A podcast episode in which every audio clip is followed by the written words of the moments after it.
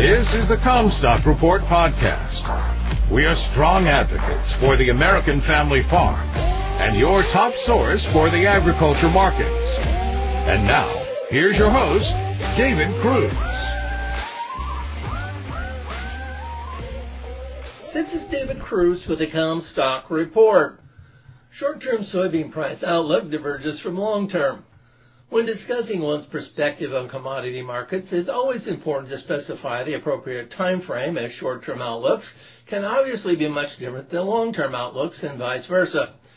I find this most fitting when analyzing the soybean market as we see a divergence between where prices will go toward the end of the year and where we will see them going into next year. It is no secret that soybean stocks are very tight and we believe could get even tighter. Anytime soybean inventories fall below 300 million bushels, we consider stocks to be tight as we have less than a month's supply on hand. The September USDA report lowered stocks to 220 million bushel, even after a reduction in both export and crush demand. USDA's conduct seems highly suspect as they have a history of moving numbers around to make sure soybean inventories remain above 200 million bushel.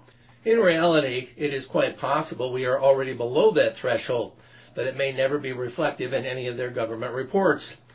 Traders tend to focus more on the tangible aspect of supply. We can see the crop growing, progressing, flourishing, or digressing with our own two eyes. The heat wave in August September is clearly going to have an impact on soybean yields, with widespread sentiment for an additional one bushel per acre cut to the national yield. We may not always know exactly what that yield cut should be, but we'll at least have some indication of which way the wind is blowing. It can be much more difficult to have a first-hand assessment to determine the day-to-day or week-to-week flow of exports and or crushings. This makes it easier for USDA to make changes that go by unchallenged. Cutting an additional bushel per acre would theoretically cut stocks another 82 million bushel or take inventories down to 140 million. We are not naive enough to think that USDA would ever let that happen. They will cut exports or cut crush demand in some manner as to limit the potential descent of these carryover stocks to fit their narrative. Another perspective would be to call this what it is, rationing.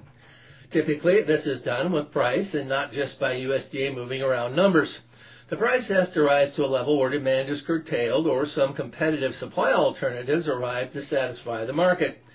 The point is that there is still reason to believe that in the short term, soybean prices have a lot more room to the upside. While we look for soybeans to eventually retest contract highs, we don't know when that will take place.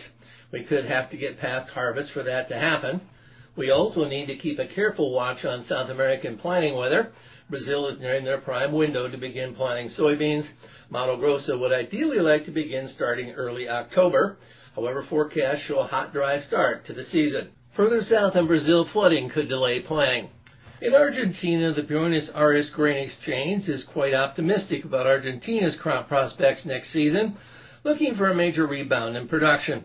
Although technically they have not gotten drought-breaking rains yet, they expect soybean output to return to normal with 50 million metric ton compared to last season's drought-impacted 21 million metric ton. Additionally, Brazil is also looking to add an additional 10 million or more to their 23-24 crop from last year. Those two countries combined would add an additional 1.5 billion bushels of soybeans in South America next season that we did not have this season. Furthermore, with higher U.S. soybean prices, we see U.S. farmers shifting acres to soybeans for the 24 crop. Farmers overdid it this year, planting more corn than the market needed, which will add to the large carryover. Our concern is that farmers will overcorrect next season, chasing soybean prices, which are currently more profitable. Anytime U.S. farmers collectively withdraw soybean acres, they give permission to Brazilian farmers to advance theirs by an equal amount or more. If we are to maintain our grip on the global soybean market, we need to maintain soybean acres closer to 90 million or risk losing ground to Brazil. That is why we feel that while the near-term outlook is positive for soybeans, the long-term outlook is more guarded. A footnote on cattle. Tightening supply will continue to feed the bull while beef demand is rationed by high prices to starve it. New livestock insurance products appear to have come just in time to mitigate some of the risks for producers. On feed, marketing, and placement categories will all down in the September cattle on feed report, with pre-report trade estimates coming close to matching USDA. Drought has been unrelenting, so it continues to push feeders into feedlots, and now they have new crop feed supply available in the bunks. The big change will come when the drought ends and ranchers and stockers have a grass alternative to sending feeders to the feedlot. That will spur peak feeder cattle demand for this cycle. Not there yet. You've been listening to the Commstock Report. For more information on marketing opportunities, contact us at Commstock.com or call 712-227-1110.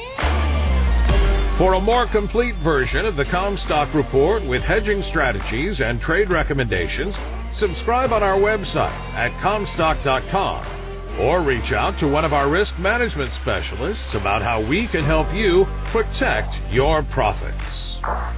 Futures trading involves risk. The risk of loss in trading futures and or options is substantial, and each investor and or trader must consider whether this is a suitable investment. Past performance is not indicative of future results.